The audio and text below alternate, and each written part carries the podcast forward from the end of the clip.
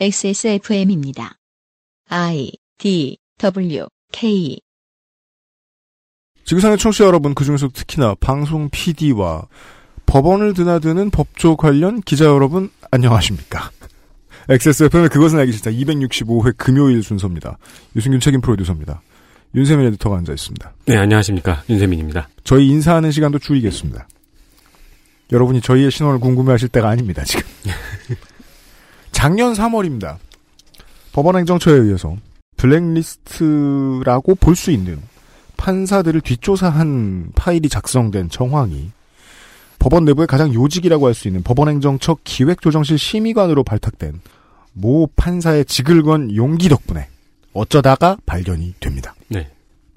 그 뒤로 몇 달간 아, 뜻있는 판사들이 싸워왔고 어, 작년 6월 19일 전국 법관 대표회를 열어서 진상규명을 위한 추가 조사를 결의합니다. 그리고 그 뒤의 일들은 정말 많이 보도가 되었습니다. 사법부 블랙리스트라는 주요 검색어를 통해서요. 그렇지만 저희가 어제 이 시간에 말씀을 드렸던 대로 법원은 특히 많이 폐쇄된 곳입니다. 그리고 폐쇄되어야 하고요. 네. 어, 유리되었다라고 말하면 나쁜 표현 같지만 유리되어야 할 만한 근거가 있는 직종의 사람들은 유리시켜주는 게 맞습니다. 네. 그렇게 되어 있습니다. 그래서 함부로 호승심을 가지고 언론과 접촉하기가 어렵습니다. 외부의 전문가들이 많이 초빙되어 옵니다만 폐쇄성이 있는 곳은 시간에 따라 그 폐쇄성이 점점 변화하고 또 살아 움직이기 때문에 그 폐쇄성을 알아볼 수 있는 내부의 전문가를 찾기가 되게 어렵고 외부의 전문가도 나타나기 어렵습니다. 어제 말씀드린 대로 10년 전에 판사 일하다 그만뒀다. 5년 전에 판사 뭐, 뭐 나오셨다. 법복을 벗었다. 그 사람은 지금의 법원의 분위기에 대해 모릅니다. 그렇죠. 그래서 저희들 같은 이제 헌터의 역할이 중요합니다. 최대한 아, 방금 퇴직한 판사를 불러와야 됩니다. 그러니까 지금 또 안에 계신 분들은 또 안 되잖아요. 네. 아, 기자 여러분들께 확인해 드리죠. 오늘 에, 도움 말씀을 지금부터 몇 시간 동안 주실 이분은 아, 사시 47회고요. 아따 요즘 관뒀다. 사법연수원 37기입니다. 퇴직하신 지 1년 딱 됐다는. 음. 네. 아, 법무법인 현진의 박판규 전 판사가 XSFM 스튜디오에 나와주셨습니다. 반갑습니다. 네, 반갑습니다. 안녕하세요. 저는 법무법인 유한현진의 박판규 변호사입니다. 어, 작년 2017년 2월에 수원지방법원에서 어, 판사직을 퇴, 사, 퇴직했고요. 그죠? 네. 예, 지금 사임한 건 아니시잖아요. 예, 네. 변호사 한 지는 1년 됐습니다. 그리고 네. 공교롭게도 이 사건이 시작될 쯤에 제가 변호사로 시작한 즈음이라 네. 이 내용에 대해서 오늘 좀 설명을 드리려고 나왔습니다. 네. 아, 그러면 반갑습니다. 당시에 기사가 막 나올 때마다 제일 답답했던 사람이었겠네요. 대한민국에서. 예, 그래가지고 그나마 이제 기사 나올 때 제 페이스북에다가 기사를 링크하고 약간의 해설을 덮는 형태, 그 붙이는 형태로 음. 한 1년 정도 계속 올렸던 글을 거- 쓰셨는데 네. 방금 관둔 공무원의 페이스북에 누가 들어오겠습니까? 그렇죠. 예. 네. 그 전까지 쭉 친구 없었는데. 네. 예. 어, 그리하여 아무도 모르는 가운데 저희가 캐왔다. 예. 사실은 저희를 직접 찾아오셨고요. 네. 아, 지금부터는 편의상 박판규 변호사 되시겠습니다. 아, 이분과 함께 음, 가장 가까이에서 본 혹은 내부의 사람들에게 들었을 가능성도 있는 아, 서 블랙리스트 파동과 관- 관련한 자세한 이야기들을 청해 들어보도록 하겠습니다. 보도자료로 널리 쓰십시오. 예, 그 사법부 블랙리스트 사건이 있었습니다. 이는 2017년 3월 5일과 6일 세계일보와 경향신문의 보도로 시작되었고 1년이 지난 현재까지 그 전말이 다 밝혀지지 않은 상태입니다. 1년 이상 이 사건이 해결되지 않고 매우 간헐적으로만 일부 기사가 나오다 보니 법조계 내에서나 언론사에서도 이 사안을 전체적으로 다 조망하기 어려운 게 사실입니다. 사실 저 같은 네. 사람도 어 그런 게 있었는데 그러고 보니까 어떻게 됐지? 하고 말았어요. 네. 네. 그리고 우리 박판규 변호사의 어, 청취자 여러분 말투를 들어보시면, 네. 방송은커녕 사람들한테 말 길게 하는 것도 처음이다. 근데 말하시는 게 직업이시잖아요. 아휴, 법원 가보면 알아요. 써 있는 거 있지. 변호사, 판사, 검사 누가 그, 그 종이에서 눈을 떼고 이야기합니까? 미스티에서나 그렇지. 아무튼 친절한 말투가 이어질 거예요. 눈 떼고 얘기하시는 거 있어요. 뭐요? 오셨어요? 제가 오는 게 믿기지 않으시더라고요. 아, 증거 채택 안 하겠습니다. 이 정도는 이제 눈을 보면서 얘기할 수 있죠. 네. 아, 예. 어떤 사안에 대해서 정확히 알수록 그 사안의 문제점이 무엇이고 그 해결 방안이 어떻게 되어야 하는지의 논의가 더 활발하게 더 많은 사람들이 이루어질 거라고 생각합니다. 그럼요. 저는 이 사안에 관련해서 1년 동안 발생한 사건들, 그 다음에 두 번의 조사 보고서에 나온 내용들 전체적으로 살펴보고 앞으로 나올 추가적인 조사나 개선 방안, 나아가 사법 개혁 방안들을 고민하는 분들이나 사법부와 사법 개혁에 관심을 가지고 있는 분들에게 도움이 되기 위해서 이, 이, 이 사건에 대해서 설명드리고자 합니다. 알겠습니다. 네. 급할수록 돈을 벌어야죠. 광고 듣겠다는 뜻입니다. 그것을 알기 싫다는 업그레이드된 과일 건강해진 스낵 푸른액에서 도와주고 있습니다. XSFM입니다. 맛있다 소리까지 맛있다. 색상까지. 향기까지 식감까지. 포장만 뜯으면 과일 그 이상의 맛 오감 만족 과일 스낵 푸르넥 안 괜찮으시죠? 관절 건강에 도움을 줄 수도 있는 무르핀이라면 도움을 드릴 수 있어요. 관절 건강엔 무르핀이니까요.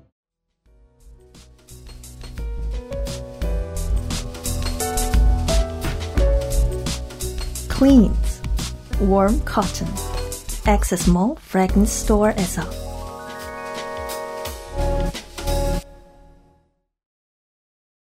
돌아왔습니다. 만약에 제가 신입 기자인데 이 문제를 듣기 위해서 법원에 갔어요. 네. 가서 누굴 만나게 해달래. 음. 냉큼 내쫓겠지만 그나마 어떻게 잘 사바사바 해서 누구라도 만나게 해달라 그러면 만날 수 있는 사람은 기껏해야 공보판사입니다. 네, 그렇습니다. 공보판사가 떡 하고 나와요. 우리는 블랙리스트를 킵하고 있습니다. 아주 비인간적이죠. 정권과 결탁했답니다. 이렇게 친절하게 이야기해주지 않습니다. 우리가 얼마나 나쁜지. 예, 먼 길을 좀 돌 필요가 있겠습니다. 지금부터. 예, 대본에는 1라운드 이렇게 써 있어요. 1라운드.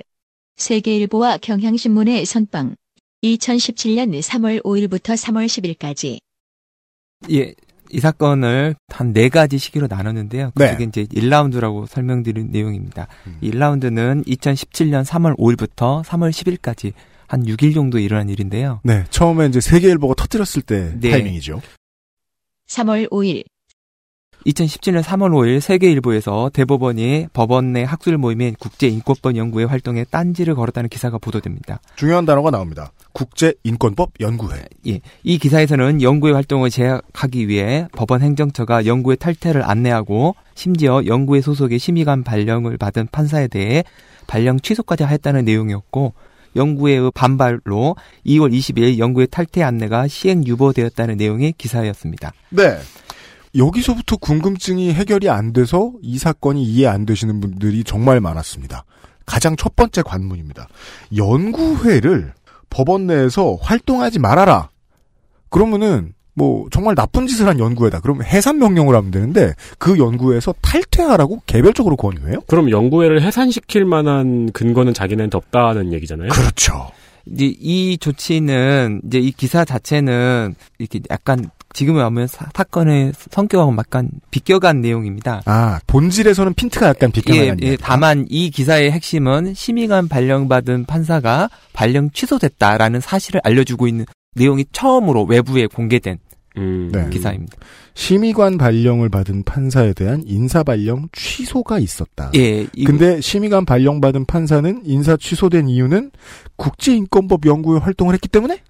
예, 그런 걸로 지금 나왔는데 네. 이거는 나중에 밝혀진 보면 사실과 약간 다르긴 합니다. 더 들여다보죠. 예. 어, 당시 법원 내에서는 2월 20일 음. 이탄희 판사라는 그 행- 법원 행정처 심의관 발령받은 판사가 있었는데 사람 이름으로는 가장 많이 들으실 인물이 등장했습니다. 이탄희 판사. 예, 그 법원 내에서는 안양지원 동료들 판사들만 심의관 발령이 취소되었다는 걸 알고 있었고 다른 내용을 모르고 있는 상태였습니다. 아, 법원 심의관 발령받은 판사는 수원지법 안양지원에 있는 사람이었군요. 네. 그 평촌에 있는. 네. 예, 예, 예.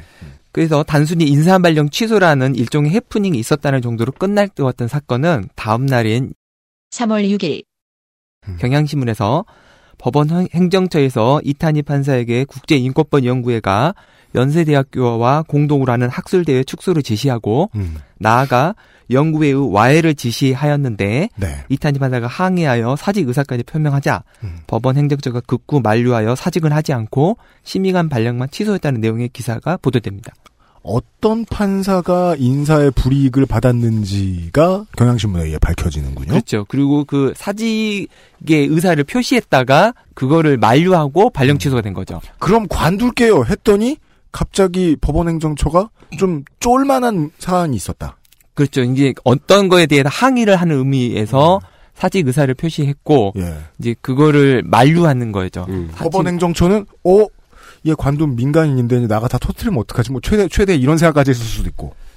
일단은 외부에 알려지지 않고 내부적으로 조용히 해결하고 싶었을 음. 겁니다. 네, 그래서 그 경향신문이 썼던 단어 그리고 지금 박판규 변호사께서 쓰신 단어도 해체를 지시한 게 아니라 와해를 유도한 겁니다. 그쵸. 예. 뭔가 스트레이트하게 당당하게 그 지시할 수 있는 문제가 아니었나 봐요. 뭐- 연구회를 제껴라라는 그러니까 거는. 노조한테 하는 거잖아요. 그렇죠. 보죠. 약간 비슷한 면 3월 7일 대법원 공보관이 해당 판사에 대한 부당한 지시를 한 사실이 없고 임종원 법원 행정처 차장이 연구회 학술대회 행사 축소 관련 지시를 한 사실이 전혀 없다고 언론에 밝힙니다. 부정했네요. 네. 예, 대법관이- 공보관은 이런 일을 합니다. 음. 네. 같은 날 대법관이 고영한 대- 법원 행정처 처장이 법원 행정처는 해당 판사에게 연구회 활동과 관련하여 어떠한 지시를 한 적이 없고 이탄희 판사 본인의 희망에 따른 인사 조치였으며 음. 구체적인 인사 발령 사유는 본인이 공개되기를 원하지 않으므로 언급할 수 없음을 양해해 달라는 입장문을 언론- 언론에 공개합니다. 자, 이름들이 좀 등장하는데요. 어, 발절인 사람들의 이름이 두 개 나왔습니다. 법원행정처처장 임종헌, 법원행정처처장 고영한 이런 네. 사람들이 나왔는데 공보관들에 의해서 이 사람들이 특별히 한 일이 없고 이탄희 판사라는 사람은 그 개인적인 심의관- 사유로 예 심의관 발령을 받았는데 나 심의관 하기 싫어요 하면서 네. 반려했다 예. 자기가 예. 근데 그 이탄희 판사의 입장을 저희가 모르잖아요 심의관이 된다는 게 승진이었습니까?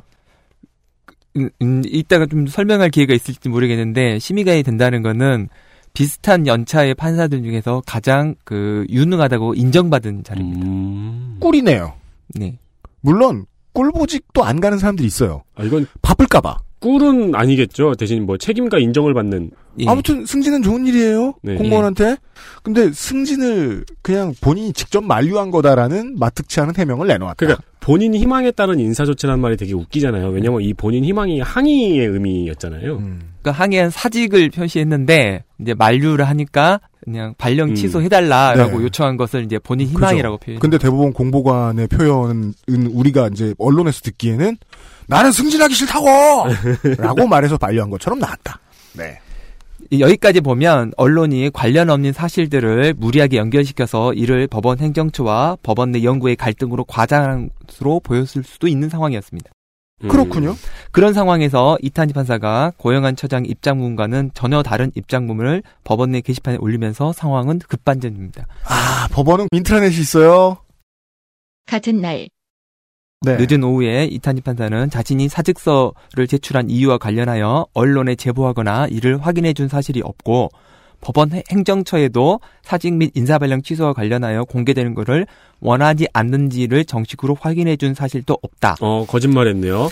그냥 침묵만 하는 것이 많은 판사님들에게 누를 끼치는 것임을 알게 됐다. 어떤 방식으로 말하는 것이 옳은지 고심하고 있다는 내용의 글을 올리게 됩니다. 네. 인트라넷에 올린 이 글을 네, 본 네. 판사들과 기자들은 음. 법원 행정처와 이탄희 판사 사이에 뭔가 이상한 일이 있었음을 비로소 알게 됩니다. 음, 음. 네 네 네. 일단 그리고 거짓말을 했네요. 이탄희 판사는 아무것도 말한 적이 없는데 본인이 어, 밝히기로 그렇죠. 원하지 않는다고 거짓말을 그렇죠. 일단 했네요. 예. 그랬고 그리고 경향신문과 세계일보에 나간 기사에 최소한 취재원이 누군지 어차피 언론인들은 밝힐 의무가 없습니다만 그 취재원이 나는 아니다. 예. 라는 사실 강변했고요. 이탄희 판사는 예. 그리고 이 법관이 어, 전국 여기저기에 워낙 널려 있는 직업이긴 한데 그렇다고 수가 많은 건 아니잖아요. 법관 커뮤니티가 크- 크지 않을 거란 아주 큰 건 아닐 거란 음. 말입니다. 그래서 법관과 관련된 기사가 올라오면 다른 누구보다 법관들이 본단 말이죠. 그렇죠. 오 이런 일이 했다가 인트라넷에 내부 게시판에 글을 보고서 아 이 사람이 심의관 올라가려고 그랬었는데 뭔가에 당했나 보다 정도의 촉을 가졌을 수도 있겠다. 예. 네. 그러자 그 다음 날이 2017년 3월 8일 3월 8일 국제인권법 연구의 간사였던 인천지법의 김영현 부장판사가 법원 게시판에 대법원 차원에서 공정한 조사기구를 만들어 달라고 공개 요구하게 됩니다. 3월 9일에서 11일 전국 법원장 간담회에서 이 이탄희 판사 사건이 논의가 됩니다. 네. 이 전국 법원장 강담회는 어, 사법제도 등이나 대법원장, 뭐 법원 행정처의 법원장들에 대한 정책 설명 및 협조를 구하기 위해서 연, 연례적으로 이루어지는 행사입니다. 음. 근데 통상적으로 이제 3월 초에 실시하는 거 예정되어 있는데 마침 기사가 며칠 전에 나왔기 때문에 음. 법원장 모임에서 이 문제가 논의가 되게 됩니다. 아, 연례 행사로 법원장들이 모이는 행사가 있는데 네. 마침 그때 이 이탄희 판사의 반려건이 생겼, 생겼다. 그래서 예. 5일 만에 지금 탁상 위로 올라왔네요. 그렇죠. 네. 이 자리에서 당시 춘천지방 법원장이었던 김명수 현 대법원장님이 이탄희 판사 사건에 대한 진상 조사를 요구했던 것으로 알려져 있습니다. 그 내용은 대법원장 인사청문회에서 자유한국당 주광덕 의원이 김명수 원장이 거의 협박을 했다고 밝히기도 했었는데요. 법원장 한 명이 나머지 수십 명의 법원장 같은 동급에 네. 그리고 더 연차 높은 법원장들을 협박했다는 거는 뭐 말도 안 되고 음. 네. 들리는 후문에 이제 바- 보면 이탄희 판사가 근무했던 법원에서 음. 법원장을 했던 몇몇 법원장들이 계셨는데 음.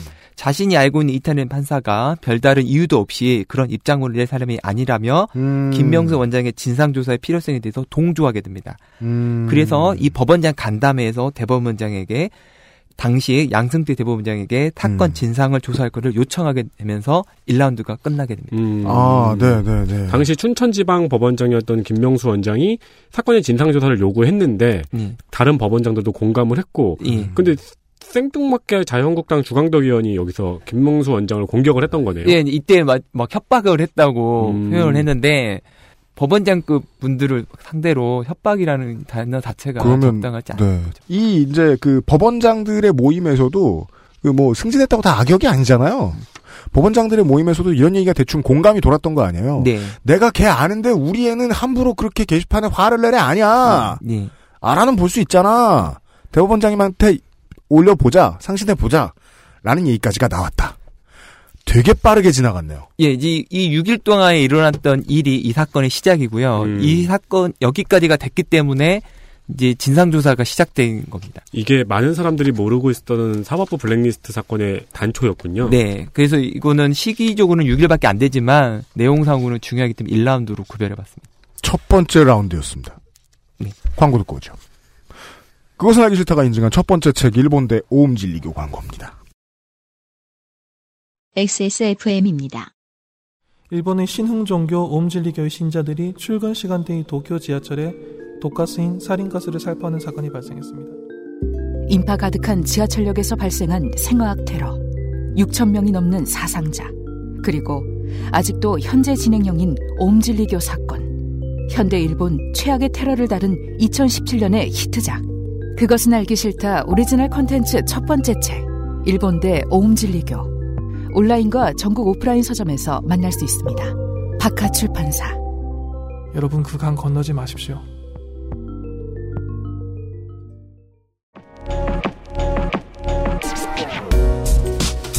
오늘 면세점에 들릴 수 없다면 Access Mall Fragrance Store를 만나보세요.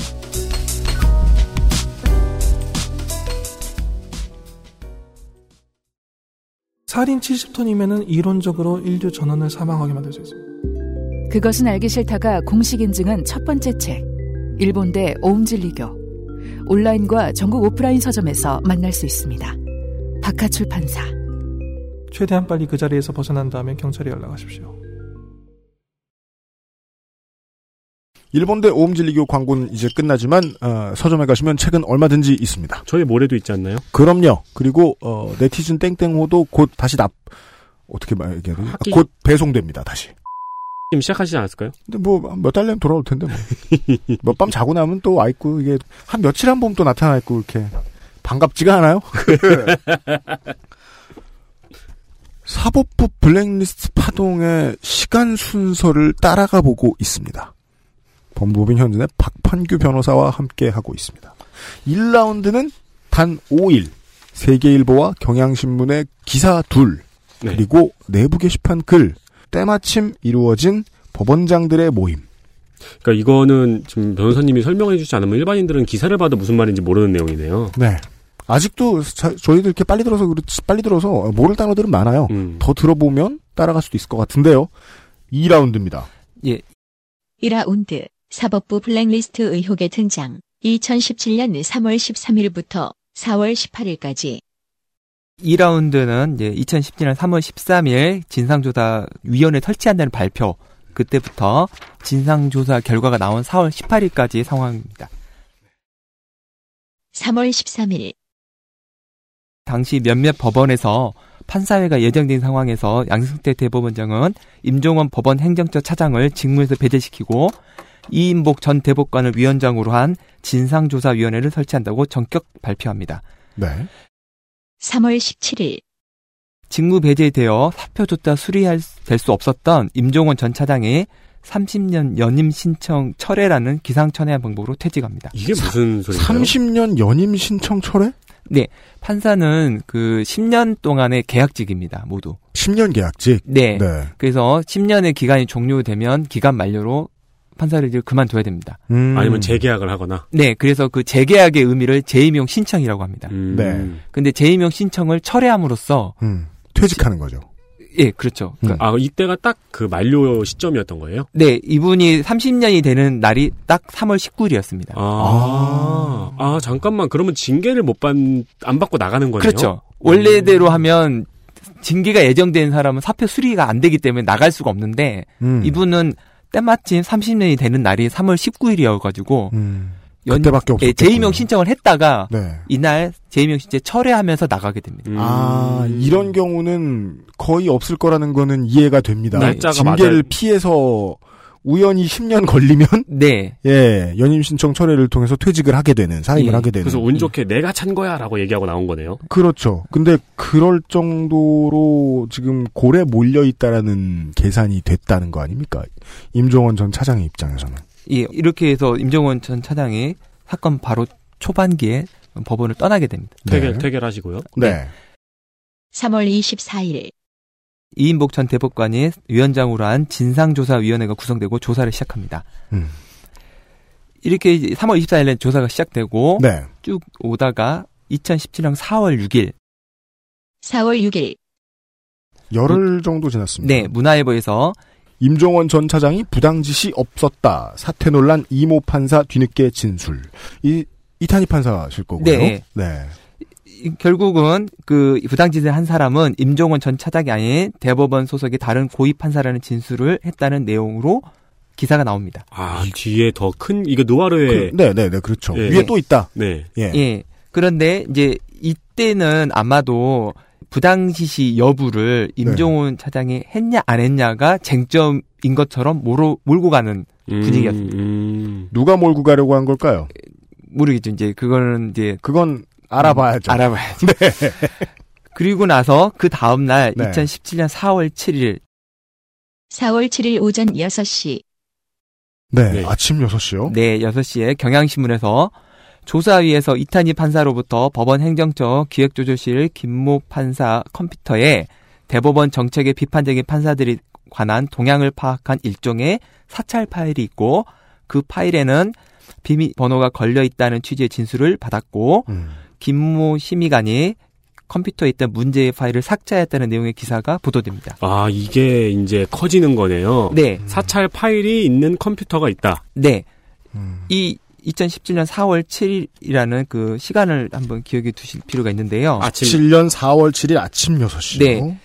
이 기사가 나오면서 이제 이 사건이 완전히 급반전됩니다. 그렇죠. 이런 게 예, 터졌으니까. 판사 뒷조사 파일이라는 음. 이제 이게 처음으로 이제 언론에 등장하고요. 음. 이 경향신문의 기사의 제목이 이제 판사 블랙리스트 운용 의혹이라는 네. 제목으로 나오면서 블랙리스트라는 말이 이제 처음 등장하게 됩니다. 네. 이때는 그 양승태 대법원장이 재임 중이었고 나중에 밝혀진 법관 사찰 당시에 법원 행정처장인 박병대 대법관, 고영한 대법관이 모두 현직에 있던 시기였습니다. 네. 이 이름들은 어떻게 기사를 보셨으면 좀 몇 번 들어보셨겠죠? 예, 따라서 이 당시에는 진상 규명보다는 사태 수습이 주된 관심사였던 것으로 보입니다. 음. 2017년 4월 초면은 대선 때문에 바쁜 때였죠. 네. 그렇죠. 2차 보고서에는 법원 행정처는 실장 회의를 통해서 이 사건을 이규진 상임위원회 단독 일탈 행위로 하기로 논의했다는 내용이 나옵니다. 익숙한 단어네요. 단독 일탈 행위. 네. 2017년 4월 6일 문화일보 기사는 그 논의를 반영한 것으로 생각되는데 2017년 4월 7일 경향신문 보도로 인해 전혀 다른 방향으로 사건이 전개되는 것입니다. 네. 지금 말씀하신 경향신문 보도란 4월 7일 새벽 6시에 나온 진상조사위에서 나왔다는 그 블랙리스트 파일으로 의심되는 것이 삭제됐다.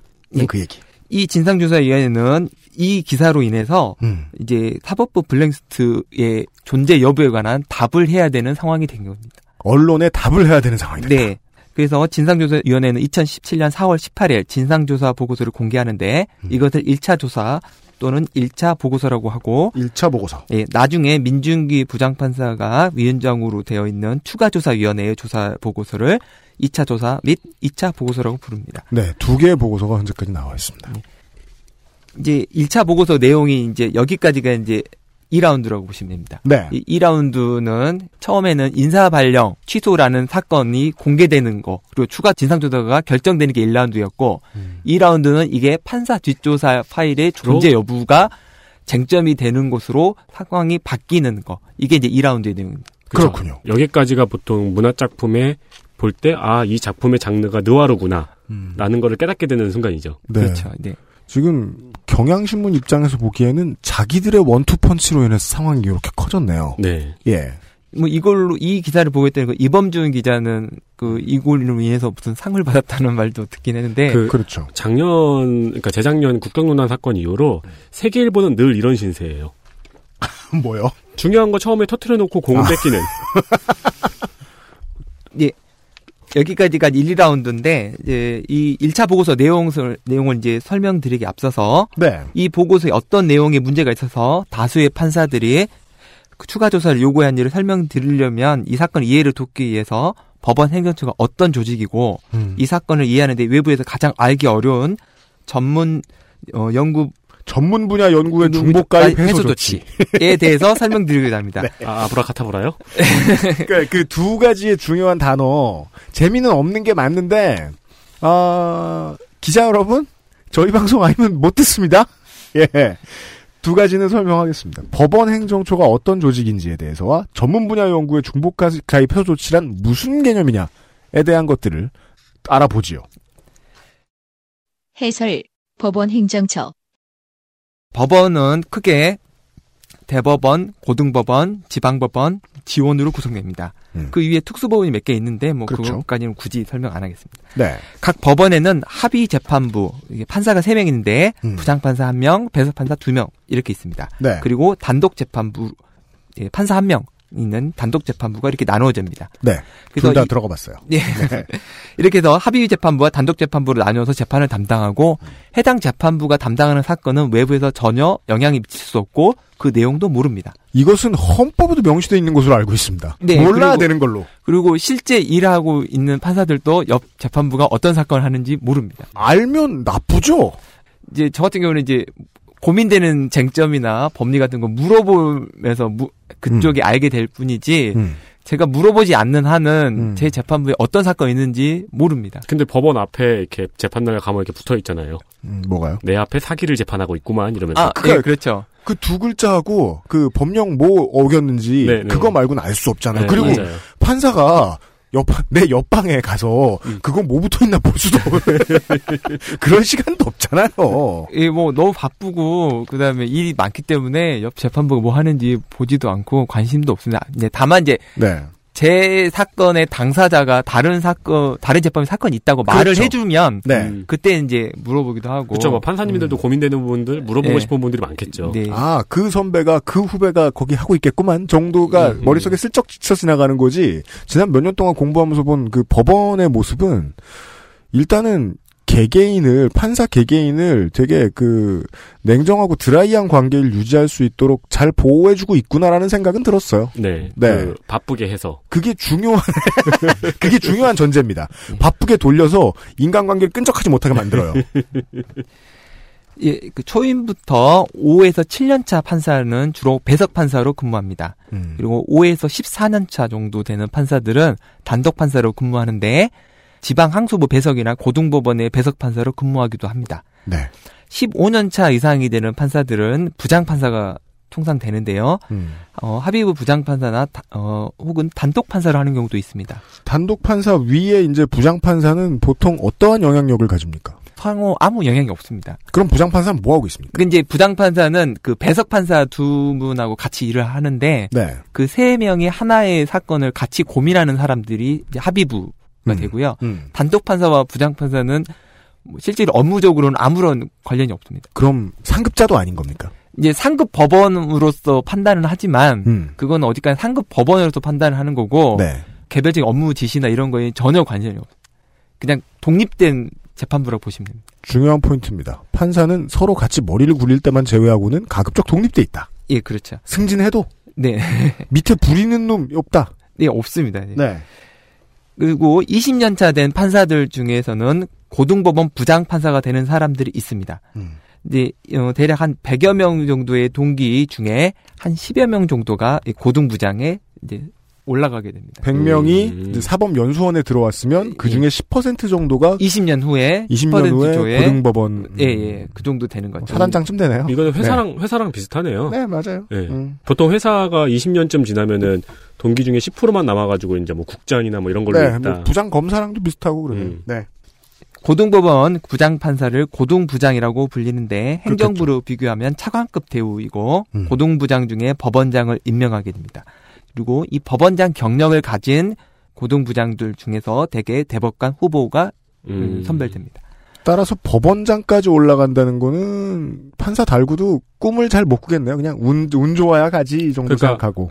20년이 넘은 판사들 중에서도 10% 정도가 부장판사가 고등법원 그 중에서도 네, 네. 아주 소수가 법원장이 되고. 음. 예. 네. 그리고 그 중에서 이제 그래서 대법관은 총 13명인데요.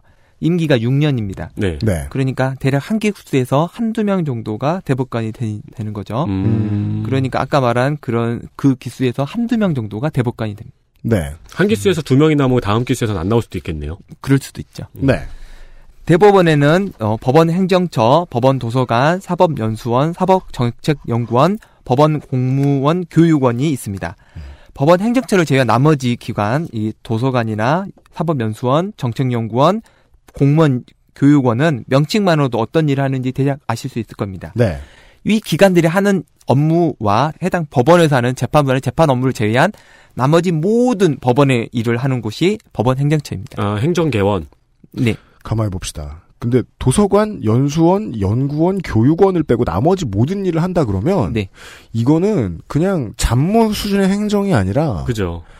핵심 업무들도 상당수 끼어 있을 가능성이 높습니다. 그렇죠. 핵심 업무가 뭐 대부분의 내용이라고 보시면 됩니다. 아니, 그 뭐 사건 분배 같은 것도 여기서 이루어지는 아니 그런? 건 하지 않습니다. 음. 예, 재판업 관련된 업무 이외에 나머지 모든 업무. 음. 재판과 관련된 거면 사실 판사들이 안 무서워도 돼요. 계속 말하잖아요. 독립돼 있으니까. 네, 네. 근데 재판 바깥의 일이다. 그럼 보통 조직 돌아가는데 하는 일이잖아요. 네.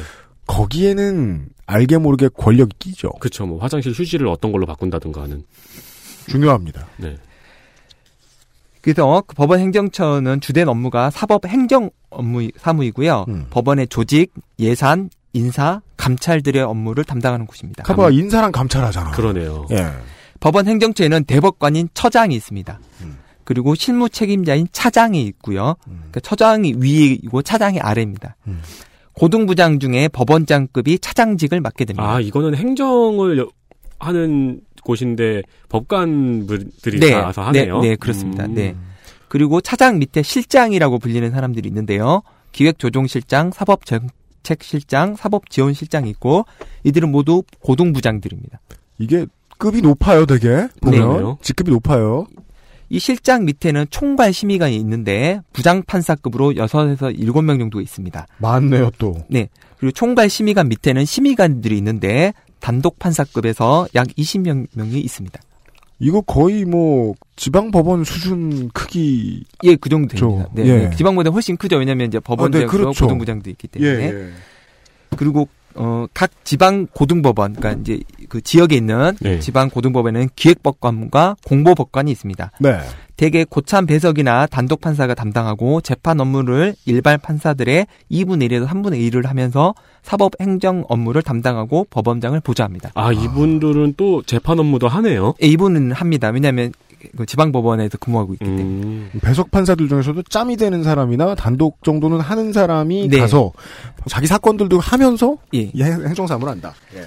행정처에는 각종 연구반이 있는데 행정처 심의관이 간사를 담당하며 수도권 지역의 지방법원 부장판사가 연구반장을 하고 지방법원 배석 단독 판사들이 반원으로 참석해서 행정처의 각종 정책에 관한 연구 조사를 맡고 있습니다.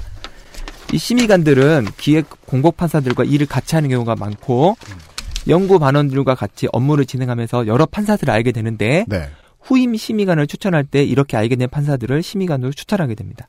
음, 네. 저는 이제 여기까지가 저는 법원 행정처의 조직이라고 봅니다. 고등부장을 포함한 법원 행정처 근무력이 약 30에서 40명, 기획 공보법관이 전국적으로 약 30에서 40명, 그다음에 각종 연구 반원이 30에서 40명 정도 되는데 근데 지금 파판구 변호사께서 네. 문장 마지막에 조직입니다가 아니라 조직이라고 봅니다라고 말씀하신 거에 주의해 주셨으면 예. 좋겠어요. 예. 확실한 게 아니라는 거잖아요. 예, 이게 정확한 수는 알 수가 없는데 이제 야. 그러니까 결국은 지금 여기 보면 기획 공보법관이 각급 법원에 있는데요. 네.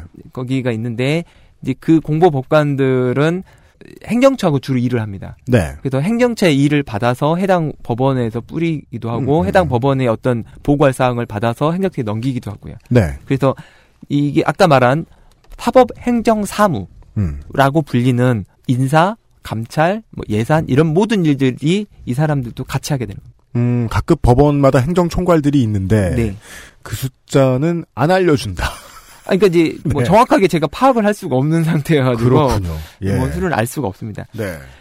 일단 배석 단독 판사급에서 약 20명이 심의관으로 법원 행정처에서 근무하고 음. 부장 판사급에서 6, 7명이 총괄 심의관으로 고등부장급에서 3명, 그다음에 법원장급 고등부장 1명이 법원 행정처에서 근무하기 때문에 아까 들으신 대로요. 각 동기 중에서 가장 인정받는 법관을 데려오게 됩니다. 아, 당연하겠네요. 왜냐면 이분들이 행정 업무만 하는 게 아니고 재판도 하시면서 행정 업무도 하시는 분들을 뽑아오는 거잖아요. 이거 뭐그 그 대기업으로 보면은 그룹 본사 인사처 같은 거고. 네, 네. 그렇죠. 그 어. 법원 행정처는 재판 업무를 하지 않습니다. 행정처를 네. 가는 분들은 음. 그러니까 이제 네. 재판을 하던 판사들이 음. 행정처에 가면서는 재판 업무를 하지 않게 되는데 이 당연한 것이 대법원장이 직접 지시하고 업무를 맡기는 인력이고 음. 그렇기 때문에 대법원장이 스스로 인사권을 가지고 음. 있어서 가장 우수하고 업무를 잘할 것 같은 사람을 데려옵니다. 아니 실제 필드가 아닌데 되게 큰 조직인데 실제 필드에서 뛰는 사람이 아닌 조직이 있는데 그 조직이 직급이 제일 높아. 그럼 거기를 headquarter라고 부릅니다. 보통 회사에서는. 행정부로 비교하면 대통령 비서실이라고 보면 될 호, 겁니다. 혹은 미래전략실이라고도 부르죠. 옛날에는. 그러니까 뭐 쉽게 얘기하죠. 센데. 네, 네. 법원 행정처란 법원에서 센데. 예, 그렇게 보시면. 다른 회사들하고 다르게 행정 붙으면 다른 부서들 중에 하나 부속인 걸로 생각할 텐데 제일 센데. 음, 그러게요. 라는 거군요. 예, 예, 예. 또 법원 행정처에 대한, 어, 그, 그, 저도 급한데요. 숨 좀 쉬셔도 돼요. 예, 예. 변호사님. 이제 내용이 이게 많으세요, 지금. 그 법원 행정처 조직은 여기까지 제가 설명한 거고 네. 이 사건에서 또 하나가 이제 양형위원회가 있습니다. 알겠습니다. 그, 양형위원회에 대한 얘기를 광고 듣고 들으시죠. 예. 고사하기 싫다는 관절 건강에 도움을 줄 수도 있는 바이로메드 무르핀에서 도와주고 있습니다. XSFM입니다. 회원 여러분, 제 동작을 먼저 보시고 따라하시면 됩니다. 자, 어깨는 곧게 펴고 양손을 허리에 편안하게 가져갑니다. 이때 엉덩이는 너무 뒤로 빠지지 않게 조심하시고요. 양발을 어깨 넓이로 벌리고 호흡을 들이마신 채로 무릎을 안 괜찮으시죠? 관절 건강에 도움을 줄 수도 있는 무르핀이라면 도움을 드릴 수 있어요. 관절 건강엔 무르핀이니까요. 원적에선 복합 건조로 만들어낸 과일 그 이상의 맛. 오감 만족 과일 스낵 푸르넥. 네. 법원행정처에 어, 떤 직급의 판사가 몇 명이 들어가는지까지를 기억하실 필요는 없겠습니다만은 저희가 마지막으로 논의했던 것만 기억해 주셔도 좋겠습니다. 되게 센 데다. 그리고 그 다음에는 양형위원회의 기능과 구성에 대해 설명해 주시겠다고 하셨습니다. 박판규 변호사와 함께하고 있습니다. 법원 행정처 조직은 아니지만 대법원 산하에 독립기구인 양형위원회가 있습니다. 더 세겠네요. 보죠. 더 센건 아니고 네. 이 사건에서 문제된 그 이기준 양형위원회 상임위원이 소속된 조직인데요. 이규진 상임위원. 네. 이분 이름은 이, 기억하시는 게 좋을 것 같습니다. 네. 양형위원회 위원장은 장관급으로 외부 인사가 맡고 있습니다. 아, 그 판사 아니에요? 네, 아닙니다. 음. 그리고 위원회 상임위원만 고등부장이 있고요. 네, 비상임위원들이 여러 명 있습니다. 음. 그래서 이 상임위원이 이규진 양형위원이었는데 그 위원회 사무실이 법원 행정처 건물을 같이 쓰고 있습니다. 이것도 중요한 힌트입니까? 예, 그런 이유로 양형위원회 상임위원을 양형실장이라고 부르면서 어허. 사실상 법원 행정처 소속처럼 지시도 하고 지시를 받기도 했던 게 이 사건에서 드러난 겁니다. 아, 그 전까지는, 그렇게까지는, 또 아까 계속 얘기 드렸죠. 법관들은 서로 독립돼 있다 보니까, 양형위원회는 행정처가 아닌데? 정도로 교과서적으로 생각을 하고 있었다가, 양형위원회 상임위원 사무실이, 위원회 사무실이 법원행정처랑 같은 건물에 있다는 이유로, 양형위원회가 법원행정처와 매우 가까운 사이였다는 걸, 판사들도 이번에 알게 됐다, 작년에. 예, 그렇죠. 네. 이, 이 양형실장은 법원 행정처에서 하는 실장회의, 그러니까 차장과 법원 행정처 고등부장급인 실장이 참석하는 회의가 있고요. 음. 처장회의, 그 처장과 차장, 그 다음에 실장, 국장까지 네네네. 확대된 회의가 있는데 이 실장회의와 처장회의에 모두 참석했습니다. 어? 행정처도 아닌데 네. 다른 데서 참여했다. 네, 이 양형위원회라고 해서 별도의 독립기구입니다. 행정처의 업무를 별도의 독립기구가. 근데 이거는 다른 데에서는 그냥 뭐 밥 먹다가 커피 마시러 들를 수도 있지 이렇게 얘기할 수도 있는데 법원에서 유일하게 다들 수평적인 힘을 가지고 있고 서로 신경 안 쓰는 와중에 좀 센 데가 행정처다 보니까 거기에 다른 위원회가 껴있는 건 좀 이상하다고 의심해 볼 수도 있다. 예, 그렇죠. 이 사건에서 그 임종훈 차장은 그다음에 2012년 8월부터 2015년 8월까지 기획조정실장이었고요. 음. 2015년 8월부터 2017년 3월까지 법원 행정처 차장이었습니다. 임종헌 차장이 다시 등장. 네, 2015년 음, 8월부터 2017년 3월까지 그러니까 임종훈 차장이 차장이었던 기간 동안 기획조정실장은 이민걸 고등부장이었습니다. 양승태 대법원장님이 2011년 9월에 취임해서 2017년 9월에 퇴임했기 때문에 임종훈 차장은 양승태 대법원장 임기 6년 중 약 5년 동안을 줄곧 법원 행정처에서 근무한 사람입니다. 자, 임종원 법원 행정처 차장은 아까 말씀해 주, 아- 아까 우리가 전해드렸던 1라운드에서 학술 대회 행사 축소 관련 지시를 했다는 것처럼 보였는데 그런 사실이 없다라고 일단 부정하는 데서 잠깐 등장했던 인물이죠. 예, 이 사람은 우리의 주인공인 아, anti-hero인 양승태 대법원장하고 5년 정도는 같이 네, 법원 행정처에서 쉽게 얘기하죠. 요직에서 일했다. 예, 그렇습니다. 예. 이탄희 판사는 자- 당시 10년차 판사로서 법원 행정처 기획 제2심의관으로 발령받았는데 같은 연차인 동기 판사사에서는 가장 요직으로 발탁된 것입니다. 승진한 거다.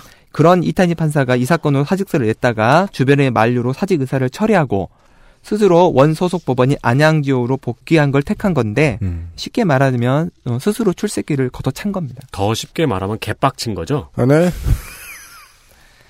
네, 여기까지는 그 법원 행정처에 관한 내용이었고요. 네.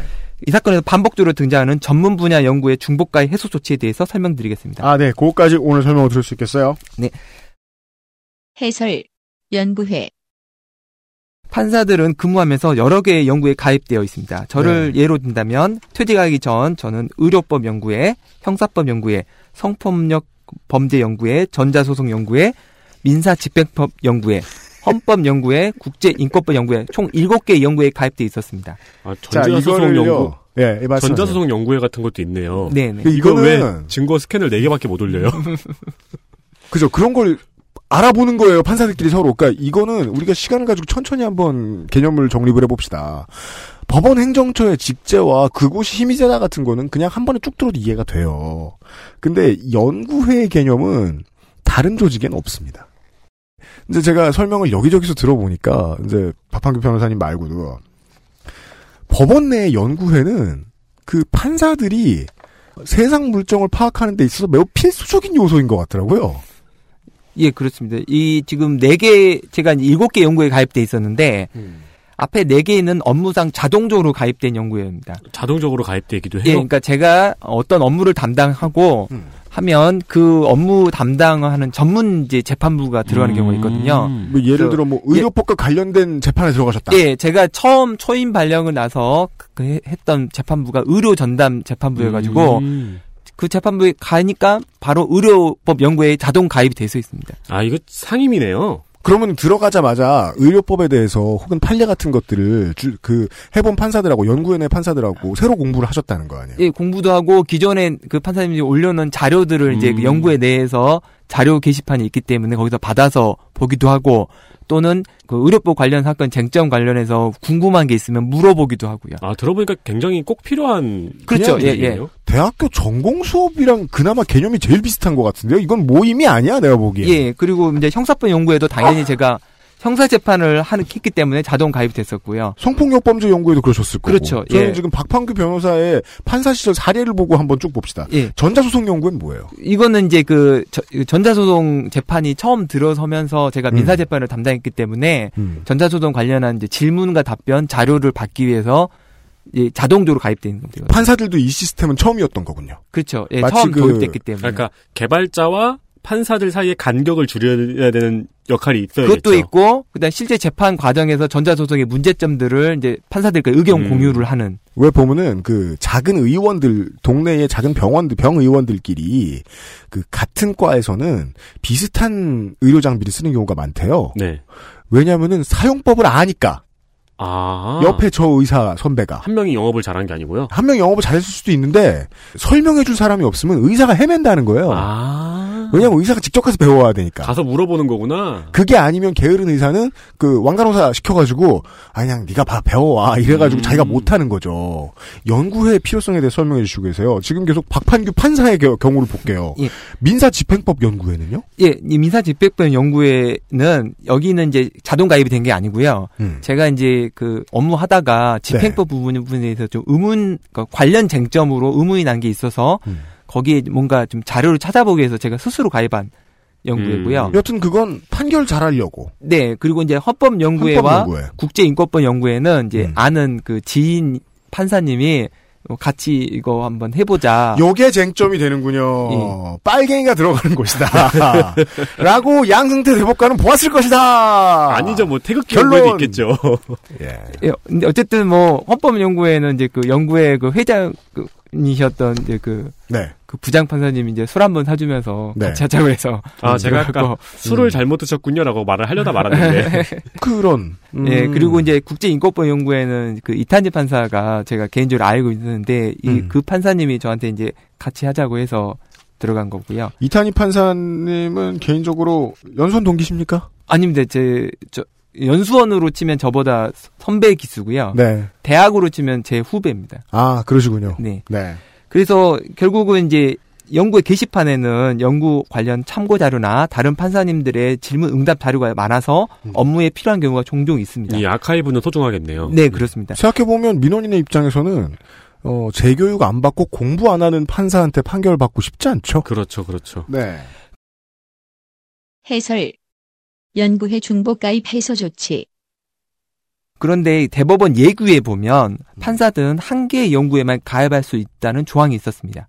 그래요? 네, 물론 예규긴 합니다만. 예규가 있었습니다. 네. 다만 사전에 중복 가입의 예외가 인정된 연구회가 두세 개 있는데 네. 그중 하나가 이제 젠더법 연구회. 젠더법 연구회. 네, 그거는 이제 다른 거고 중복 가입할 수 있게 애초에 만들 때부터 아. 그렇게 음. 한 건데 그 이외 나머지 제가 말한 일곱 개 연구에는 전부 다 중복 가입이 안 되는 연구로 제가 알고 있습니다. 근데 예규, 근데 그런 예규가 있었는데, 네. 보통 판사가 자동 가입된 게 4개씩 있어. 그 그러니까요. 얘기는 뭐냐면, 이 예규는 죽은 예규라는 거 그렇죠. 아니에요? 아무도 안 쓰는. 예, 이 다, 다만 이 예규는 사실상 사문화되어서 적용하지 않았고요. 음, 그렇겠죠. 그렇기 때문에 저도 일곱 개 연구회를 가입했지만 아무 문제가 없었습니다. 10년 차가 됐던 단독 판사쯤 된 사람이 7개 가입돼 있으면 음. 그 부장 달고 하는 사람은 고등에서 단독법 달고 이러는 판사는 한참 더 많이 가입돼 있겠 그 사람들은 이제 내가 가입된 연구에 검색하기 서비스를 이용해야죠. 그렇죠. 아니 심지어 중요한 연구의 별표 매기고. 네. 심지어 네 개는 자동 가입이 되셨잖아요. 업무상으로. 예. 예.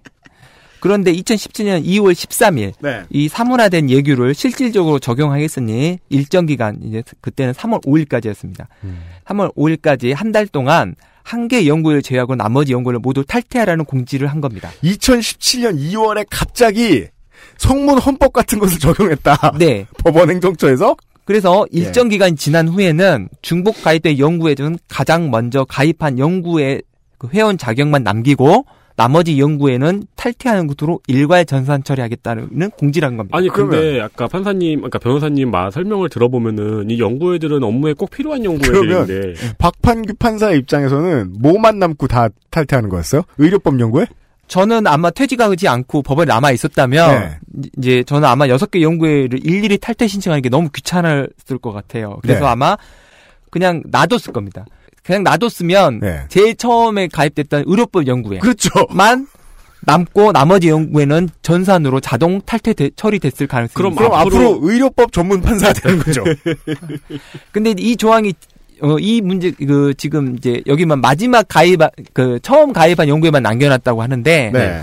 예를 들면 이제 이런 한- 예를 한번 들어보죠.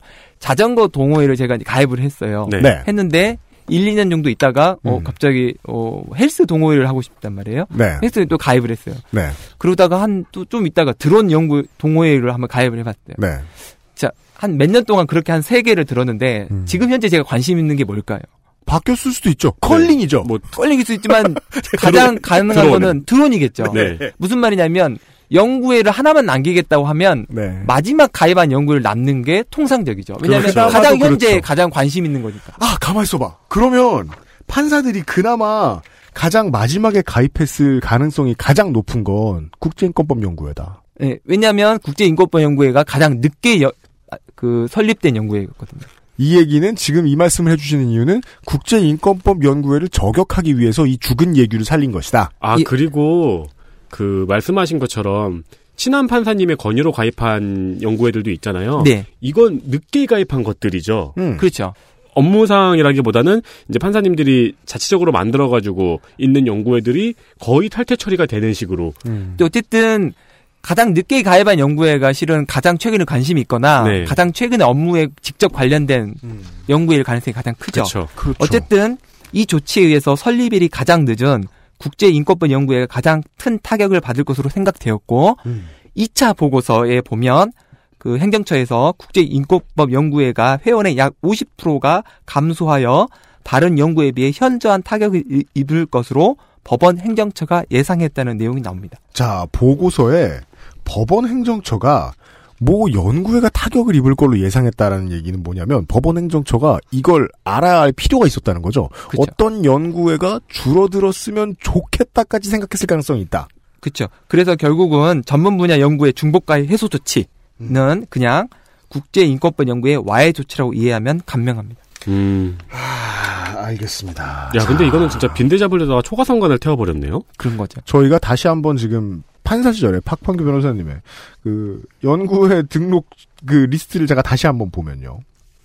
의료법 연구회와 형사법 연구회, 성폭력 범죄 연구회와 전자소송 연구회, 민사집행법 연구회 같은 것은 그때 그때 사건에 따라서 어 나 이거 모르는데 하고 들어가서 볼 수도 있는 그 전문 서적 몇 권의 꾸러미 같은 느낌이에요. 네. 근데 그 뒤에 등장하는 헌법 연구와 국제 인권법 연구회는 지금 당장 내 사건에 필요한 게 아니라 앞으로 10년, 20년 내가 더 판사질을 했을 때 그 다음에 사람들 국민의 감수성이 어떻게 변하고 법의 흐름이 어떻게 변하고 그런 장기적인 시각을 공부하는 곳이란 말이에요. 그렇죠. 이건 자동 가입을 할 일이 없죠. 그렇죠. 왜냐하면 길게 보고 공부하는 곳이니까. 그러니까 어떤 분은 내가 판사라는 직업을 가지고 있으면서 국제인권법을 장기적으로 공부하겠다는 생각하시는 분이 있고 어떤 분은 젠더법을 공부했다 생각하시는 분이 있을 테니까요. 네, 알겠습니다. 한 시간 동안 엄청나게 많은 것들을 알아보았습니다. 우리는 최초의 박판규 변호사의 표현에 의하면 1, 2라운드. 세계일보와 경향신문의 보도에 의해서 밝혀진 사법부의 블랙리스트가 있을 수도 있다. 그것 때문에 바깥 세상하고 얘기가 다릅니다. 사실상의 승진이 되려고 했던 사람이 발령 취소가 될 정도만 해도 법원 내부에서는 어마어마하게 큰 사건이었다. 음. 그 사건이 밝혀졌다. 그리고 그 사건이 밝혀지는 와중에 조사를 하다 보니 블랙리스트가 있을 수도 있다더라. 라는 얘기가 언론에까지 새 나왔고, 이것을 이해하기 위해서 우리는 법원행정처라는 곳이 어떤 곳인가? 양형위원회는 거기 왜 같은 건물에 있는가? 그건 답이 없습니다. 아, 그냥 하다 보니 있었을 수도 있죠. 에, 그리고 연구회란 법원에서 어떤 존재인가? 라는 것까지 이야기를 들어보았습니다. 예. 배울 게 더 많지만, 어, 내일 좀 기약해야 되겠습니다. 아, 박광규 변호사님, 어, 내일은 무슨 얘기를 해주실 거죠? 예, 그 지금 다음 이야기는 그 이타치 판사가 사직서를 제출한 경위, 그 다음에 그 과정들을 그 보고서를 바탕으로 네. 설명드리고요. 음. 그 다음에 이제 보고서 내용도 만약에 서- 시간이 된다면 설명하고, 그리고 나서 1차 보고서가 나온 이후에 이제 장- 전국 법관들이 이제 이에 대한 반발하면서 추가 조사를 요구하는 과정이 이제 길게 이어지고요. 네. 그리고 나서 이제 김명수 대법원장님이 그 추가 조사를 결정하게 되는 그렇죠. 거기까지. 네. 옆에서 이제, 그러니까 최대한 많이 저도 공부한다고 봤는데요. 음, 다른 조직들하고 가장 많이 좀 달랐던 게요. 아, 원래 폐쇄된 조직이라는 건요, 보수성을 절반 이상 무조건 띠게 돼 있습니다. 이상하게도 법원은 그렇지만은 않은 것 같더군요. 그러게요. 아주 신기했습니다. 예. 음, 좀 더 들어보도록 할게요, 내일. 박황규 변호사님 수고 많으셨고요. 예, 아, 유승규 PD와 윤세민 에디터가 내일 다시 돌아오도록 하겠습니다. 아, 기자 여러분 원래 주말에 안 노시잖아요? 내일 뵙죠. See you again. XSFM입니다. I D W K